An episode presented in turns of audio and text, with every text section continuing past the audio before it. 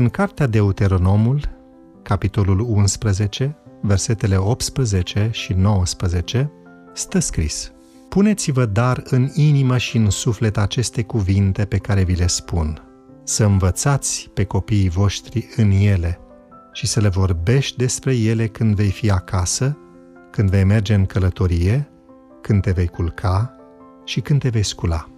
Atunci când ne naștem și începem să descoperim lumea, una dintre cele mai frecvente impresii este aceea că lumea începe cu noi. Cu greu reușim să concepem că lucrurile au o istorie foarte vastă, iar noi nu suntem decât o piesă într-un puzzle imens. De înțelegerea și asumarea acestui concept depinde modul de desfășurare a vieții noastre. Înțelegerea istoriei și a cursului lucrurilor care au ajuns până la noi astăzi oferă o perspectivă cu totul nouă asupra realității pe care o trăim. În versetul de astăzi, Dumnezeu poruncește ca adevărul să fie dat mai departe, în fiecare generație. Așa se face că adevărul adus de Iisus acum 2000 de ani a ajuns până la noi astăzi și noi ne putem bucura de el. Generații întregi de creștini și-au asumat cu brio această responsabilitate. Urmărind realitatea de astăzi, constatând că ne aflăm într-o criză de desfășurare a acestui proces de transmitere a adevărului, un număr din ce în ce mai mare de tineri nu mai preiau adevărul pentru a-l duce mai departe.